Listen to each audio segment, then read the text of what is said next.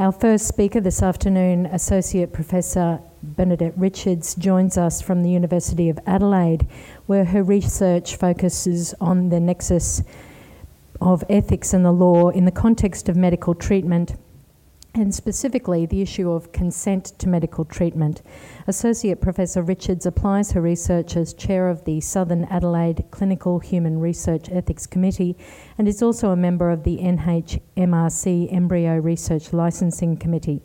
Associate Professor Richards is therefore well credentialed to speak to us this afternoon on the topic of innovation and professionalism, and specifically the role of tribunals in regulating behaviour. Please welcome Associate Professor Richards.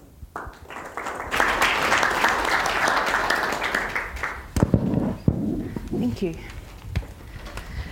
Um, I've, I kind of sat there this morning and thought, oh, I was going to say that, oh, I was going to say that, and it's okay because I've had similar conversations with some other people on the panel this afternoon. However, I'll be saying it differently. So I, I do apologise for some of the repetition, but really we are, we are all talking about similar themes and just pulling them together in slightly different ways. My presentation um, was really designed as a very basic um, presentation providing an overview of the regulatory regime because we're really interested in the perception versus reality. We've raised that discussion this morning. So I thought, well, before we actually really delve into, into that perception reality gap too much, let's go right back to basics and say what the reality is. So, this is a very um, straightforward, just look at what the actual words of the acts are, what the uh, terms are that are relevant, and what the regime is setting out to do. I'm really, therefore, looking at considering the goals of tribunals and how that um, has manifested itself and what the um, National Act, which of course I'm talking about the National Act which came in in 2010, which we've been introduced to today, so I don't need to go into that too much. Um, we heard this morning that um, complaints, um, or that, the, that, that dealing with complaints, complaints can be a somewhat unwieldy process. And I wonder why that is, and I think that's something that, that can be investigated a little bit further and discussed further. Um, but also, I guess a good starting point is why are we even considering this? Well, the reason, and why is there this groundswell of um, people like Lord Saatchi um, trying to change the law? Um, and it's because there is this perception that the law is killing patients. Now, I'm not a medical doctor, but I'm reasonably confident that it's actually cancer that's killing the patients and not the law. So let's have a look at what the law is actually doing. The National Act, as you know, came in in 2010. It's, it's really quite a hefty piece of legislation, over 200 sections, sets out requirements for registration, facility for reviewing registration, reporting misconduct, those sorts of things. It is an enormous piece of regulatory material. I want to begin, however, with one of the broad statements of the objectives of the Act, which set out the guiding principles of the National Registration and Accreditation Scheme and I think this is of great interest to everybody here today. It's to enable the continuous development of a flexible, responsive, and sustainable Australian health workforce and to enable innovation in the education of and service delivery by health practitioners. So, if the law is killing patients, why is our regulatory scheme actually grounded on a principle of innovation. We are actually beginning from a regulatory position of supporting innovation. Maybe we want to insert there the um, silent or unsaid word, which is responsible innovation. But it must be, as I said, it must be responsible innovation and it must be about appropriate provision of healthcare. And that's completely consistent with the common law. As we've discussed this morning, there's the two there's the negligence regime and there's also the um, professional um, sanctions regime. So, like all of my law students, I asked Dr. Google to help me with this when I went back to have a think about this. And I thought, what am I going to do? So I went to the AHPRA website and I searched um, innovation. Just the word innovation on the AHPRA website. It came up with 923 hits. Innovation is mentioned 923 times on, somewhere on the AHPRA website. I'm really sorry, I didn't read them all. I followed some of them and found I was going down a rabbit hole, but um, they didn't give me anything great that I want to report here. But it's definitely in the language, it's in the lexicon. And as far as an overview of the disciplinary actions, now um, Matthew gave us a really in depth overview of a particular period of time. This is just straight taken from the annual report from 2015 16. 657,621 health practitioners in 14 professions were registered in Australia during that time. 1.5% were the subject of a notification, and there were 10,082 notifications.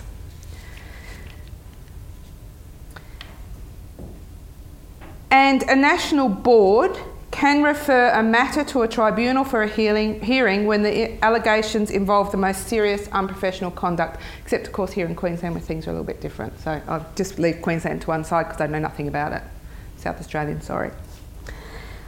There were 175 national board matters decided by tribunals during this period.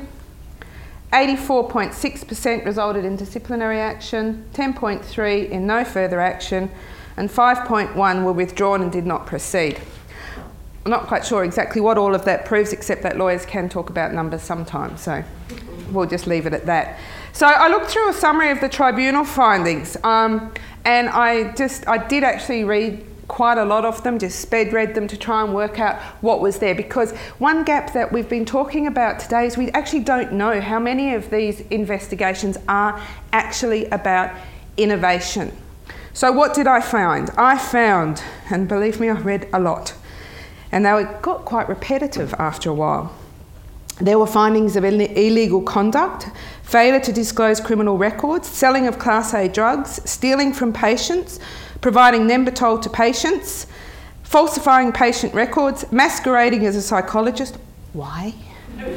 Uh, drug trafficking, sexual assault, purchasing heroin by provide, and providing false urine samples, um, counselling of friends and family, and boundary crossing.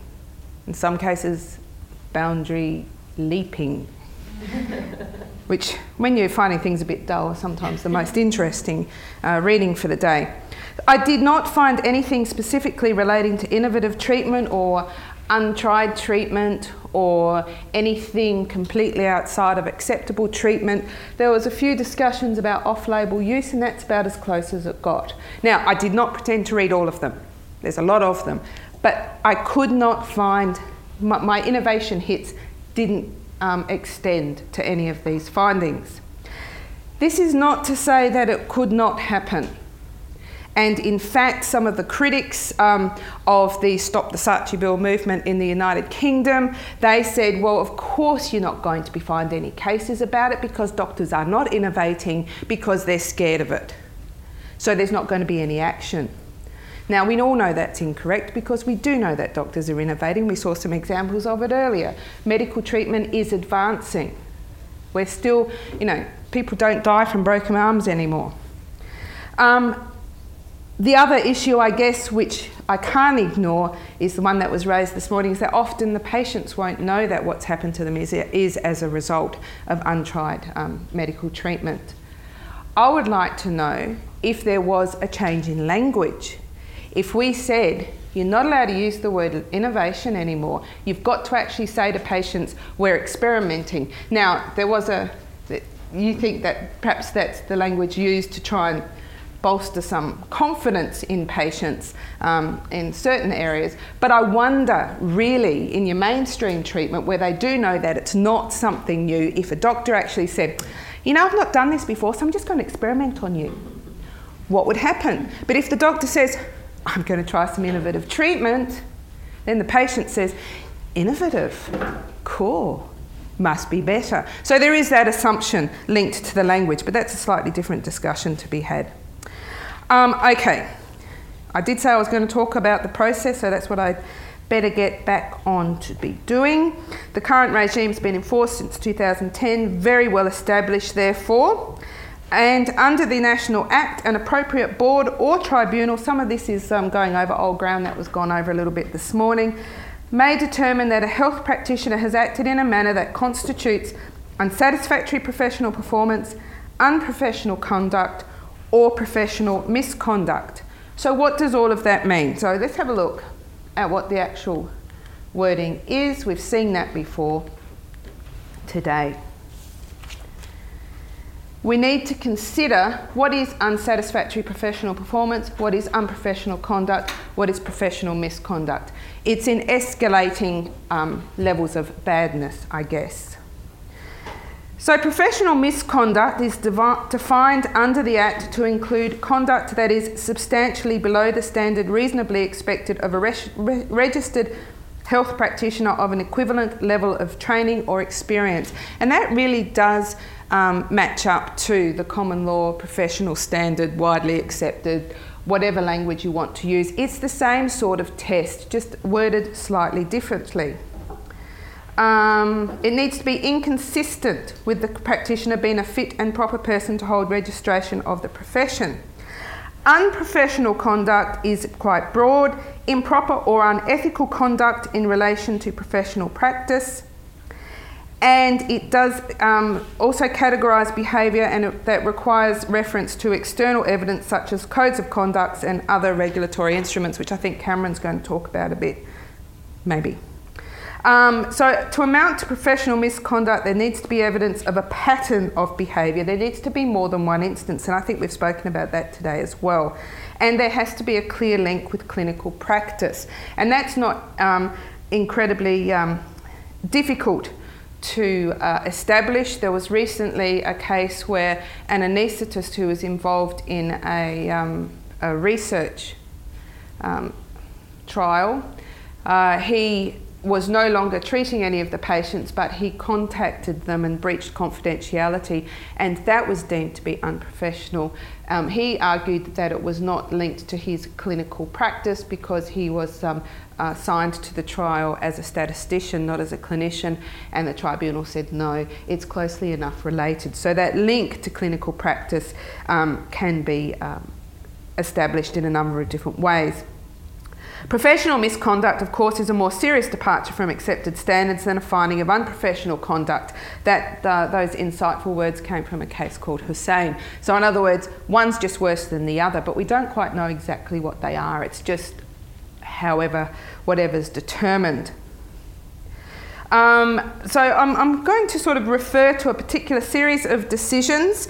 Um, there was the White series. He was a psychiatrist and he was not a very nice man, um, but he had a series of decisions and against him, and he was found um, to have engaged in unsatisfactory professional performance, unprofessional conduct, and professional misconduct he was really bad. He did a lot of different things. So it's actually quite an insightful case, series of cases because it does actually address each of the three levels. Um, and the interesting thing is, though, under this particular decision or decisions, they said that whilst there are differences in wordings, the import is minimal. They said it was inconsequential. So I wonder why there are the three different levels. I guess it's because of the different sanctions.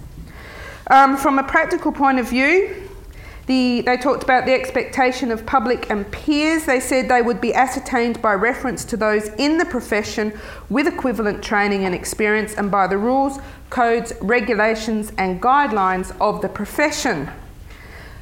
So it's external um, evidence of what's appropriate under the circumstances. Once again, I think this shows that it's not too different to your um, common law professional standard.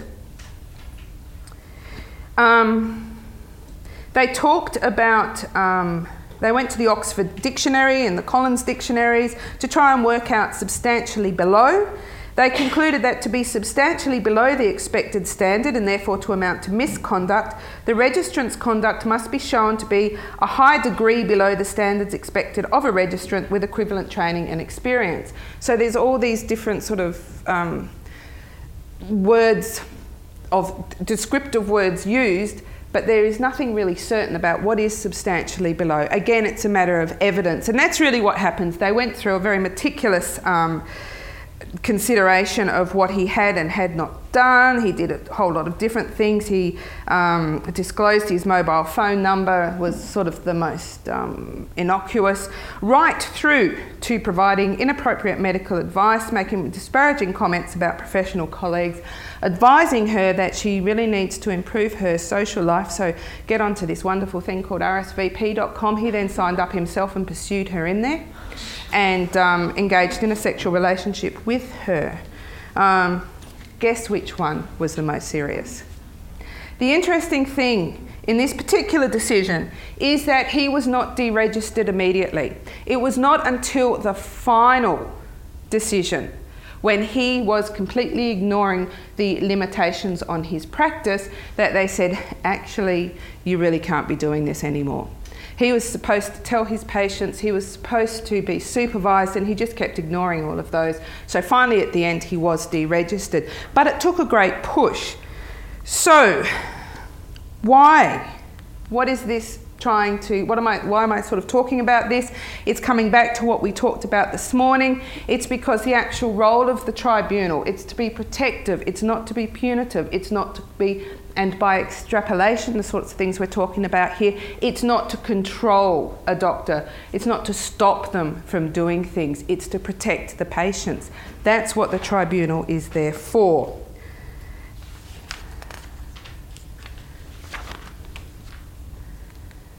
The key points to take away from White, because I am actually managing to run out of time, were that they talked about unsatisfactory professional conduct involving be, falling below the standard expected by the public and one's peers.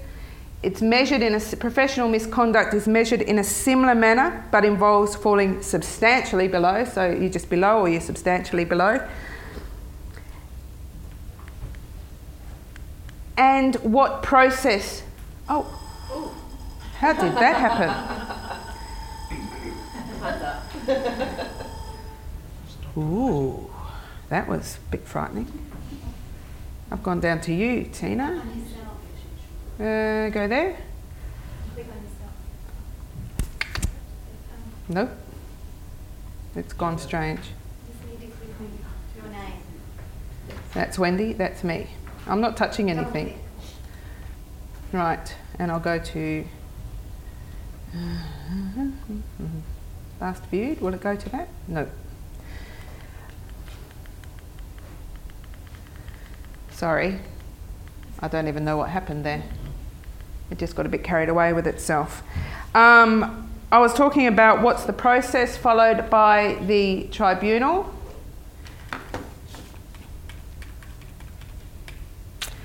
And this was set out here, and I know my time is up, so I'm going to say it very, very fast. Um, they talked about it in this particular decision, and they said that the tribunal is established pursuant to that division and in conducting an inquiry, the tribunal may conduct these proceedings as it thinks fit. So it's quite a broad mandate. So there's a number of different sorts of facts that can be looked at and evidence that can be looked at. So, um, and it's not bound to observe the rules of law governing the admission of evidence. So it's not actually bound to all the same rules of evidence that a court of law is bound to. And the final this is the code. And so my final points really are that challenging behaviour is not an absolute. The tribunal can address, the, address an inquiry as it sees fit. It can and will refer to extraneous material. Focus is on the protection of um, the public, but I think significantly, innovation itself is not sufficient for grounds for a challenge. What is sufficient for grounds of a challenge is inappropriate conduct.